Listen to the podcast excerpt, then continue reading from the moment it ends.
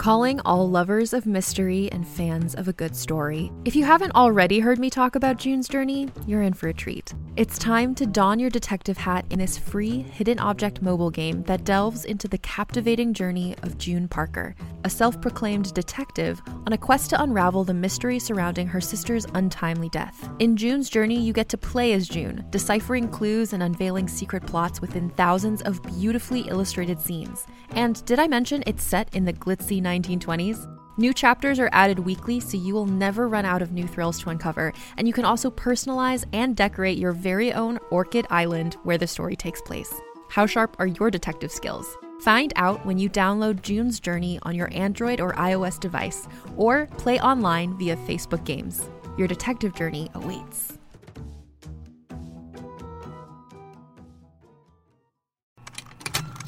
Contained herein are the heresies of Radolf Buntwein, erstwhile monk turned traveling medical investigator.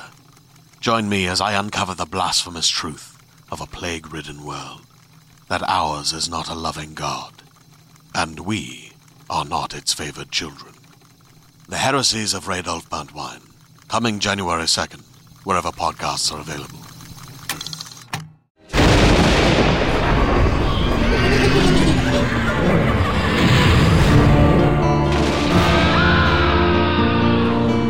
Nightmare.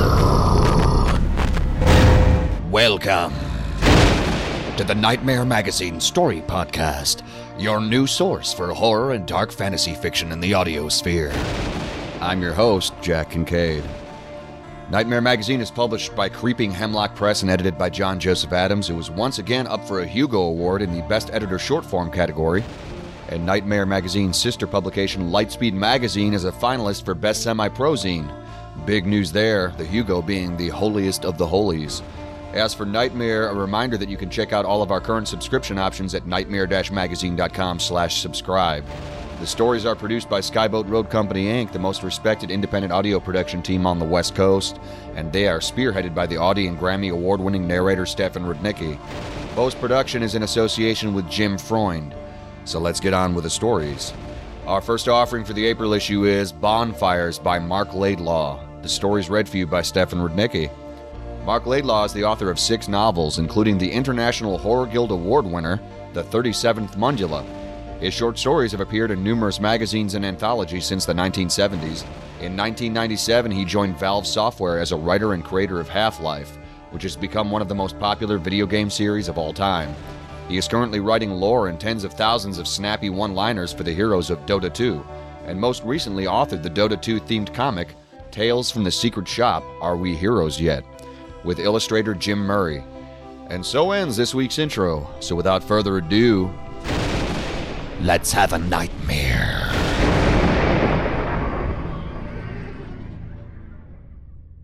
Bonfires by Marc Laidlaw. The shore was dark when we showed up, but it would soon be blazing, and that thought was all I needed to warm me while we built the bonfires. The waves slopped in and sucked out again like black tar, and I went along the waterline with the others, pulling broken boards and snags of swollen wood out of the bubbling froth and foam, hauling it across the sand and up to the gravel where the road edge ran. Piles from previous scavenging were heaped up high and drying there. It didn't take us long to figure out which ones were dry enough to burn. Some of the piles already had little combs of bluish light flickering along the splintered edges, as if they couldn't wait to burst into flame. These were the ones we pulled from first, dragging pieces down toward the sound of waves and standing them on end, so they stood there tilted and crazy, like drunken skeletons leaning on each other so they wouldn't fall down. I had matches and lighters, pockets full of strikers and flints and everything we'd need to start a fire. While I was standing there looking at the pile of drift, seeking the best place to set a flame, she came up next to me with a can of fuel, uncapped already, so volatile that she seemed to swim and melt in the fumes like a vision on a hot road. "You want it here?" she asked. "Let's get it burning," I said. and she tipped the can, dousing the pile so it would make a proper pyre. The stuff was tinder dry already. The touch of gas was nearly friction enough to set it off. But it waited almost respectfully, the pyre wanting me to give it life. I've always been obliging. As the flames exploded, she threw the can into the fire, and you could hear it crumple like a metal lung collapsing. I turned to her, and she was laughing, and then I was on her, mouth on mouth, sucking on the metal in her tongue, pierced by it. She tasted like gasoline.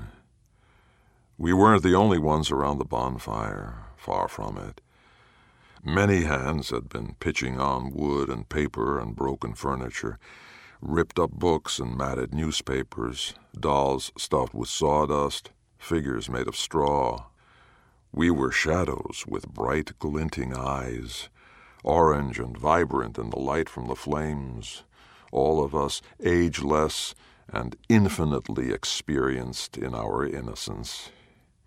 We danced around our pyre as if it was the center of the universe. We were part of the ring of light that held off the encircling dark. I squeezed her hand and couldn't tell when our knuckles ground together whether it was her bones or mine I felt. I sucked on her tongue and she chewed on my lips. We could devour each other and never run out of other to devour. We were sweating from the fire, even though the wind from the Black Sea had turned cold as the flames got hotter, and now you could hear the screaming it carried. "Have I met you before?" I asked, because it seemed like I must have. But she shook her head. I'd have remembered you, which must have been true, because I could never have felt this way about someone I already knew. It was her strangeness that made it so easy to be with her. This was just for tonight, the guzzling fuel, the single, unique, and isolated spark, the bonfire that had never blazed like this before, never lifting these exact flames. Nothing ever happened twice, even though the fire was eternally the same. Her eyes were so deep that I couldn't pull myself out of them.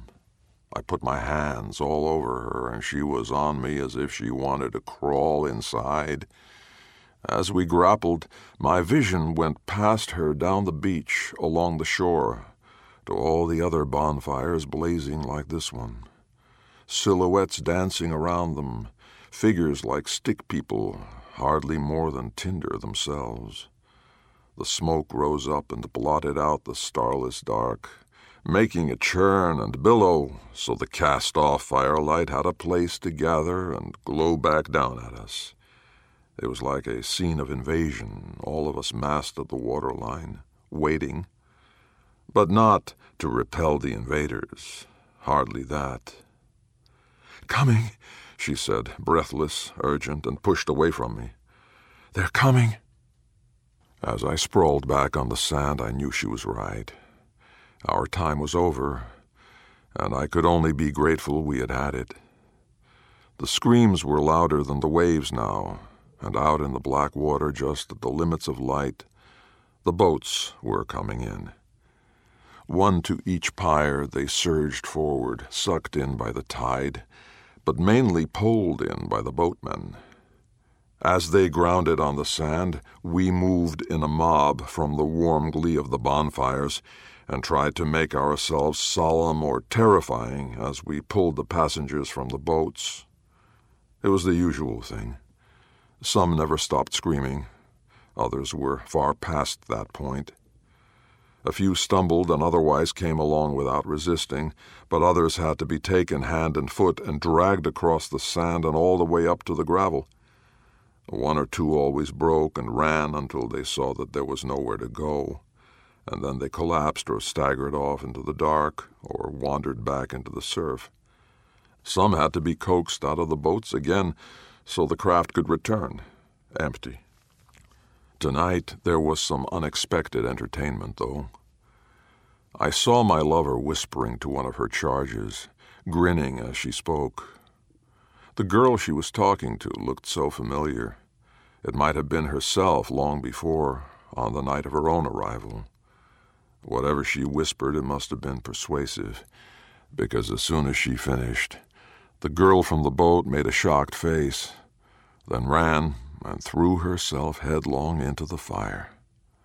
She burned there, burned and burned, screaming, while from that mouth I'd been kissing a little while before, visible fumes of laughter poured. The taste of gas on my tongue turned flat and musty. I felt sick, but I couldn't say what had done it to me. There were too many possibilities. I went over to the bonfire. She tried to stop me when she saw what I was doing, but I shoved her away and waded into the fire and grabbed hold of the burning girl and dragged her out again. Her hair was gone. Her skin had charred and fallen in on her bones. A lot of her was simply burned away. She stood shaking and looked at her hands, cooked and raw, then up at me, and last of all at her tormentor. "Go," I said. "You're not ready for this yet. Whatever she told you, she lied. That's what we do here. We lie." As I said this, I felt I spoke the truth, and it was like a touch of flame to the gasoline on my breath. I choked on my words, spitting fire, and it caught in my hair, and I felt myself burning all over. It all went dark. Oily clouds of blackness fumed around me, and when I opened my eyes I was on my knees, and the girl was stumbling off into the shadows, smoking and weeping, heading toward the roadside where the rest of them had gone. I could hear the sound of engines out there, from the trucks with hooded headlamps that came to collect them. The trucks came and went, came and went. The boats pulled away, and the waves rolled in, and the pyres burnt themselves out, all up and down the shore. I realized at some point that my lover was crouching next to me, serious now, looking weary and no longer mischievous. "I only told her what I wished someone had told me," she said. "That's all. You shouldn't have said I lied. I'm not a liar." The pyre was almost dead. Soon it would be embers. The trucks had stopped running. Along the shore there were no other lights. Everyone was heading in. She took my hand, but I threw her fingers off. After a while she tried again, and I was too tired to repulse her. "We'll never meet again," she said. "You know that, right?" "I know." "So are you coming?" I shook my head. I squeezed her hand. I watched her turn toward the sea and trudge out through the surf. The instant she was gone, I got up and ran after her. But the water clutched my ankles, and the waves pushed me back. I waited on the shore, waited there in the dark, staring after her, waiting to see if she would return.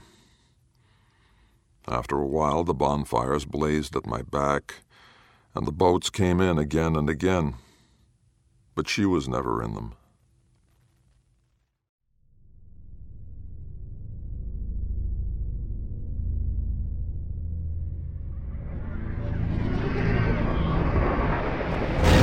Welcome back. I hope you enjoyed the story. Please consider making a stop at our website at nightmare dash magazine dot com to leave a comment.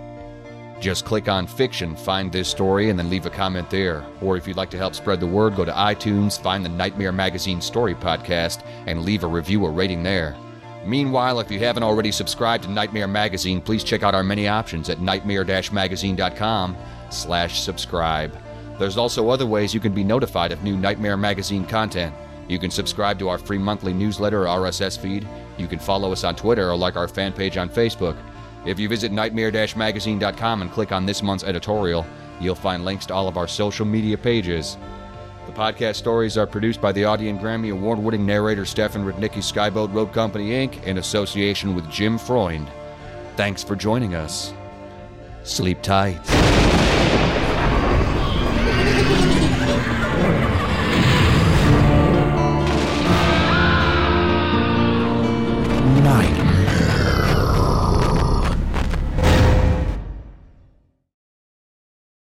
Hey there, this is Justin Bartha. I made a funny new podcast, King of the Egg Cream. It has the greatest cast in the history of podcasts with actors like Louis Black. I'm torn by my feelings for two women. Bobby Cannavale. You can eat it, or if someone hits you, you can put it on your cut. Melanie Lynskey. I wonder what these marvelous things are that look just like boiled chicken feet. Jason Ritter. I can break things and pick locks and kill people. Michael Stuhlbarg. The whole point is to inspire people that they should make themselves better. Ari Grainer. No, don't whet its appetite. What are you, an idiot? Me, Justin Bartha. That's not just any egg cream, that's a Lemke's special. And all narrated by the hilarious Richard Kind. This is the story of Harry Dalowitz and how he rose from nothing to become New York's King of the Egg Cream. So if you like funny true stories, come listen to King of the Egg Cream, available wherever you get your podcasts.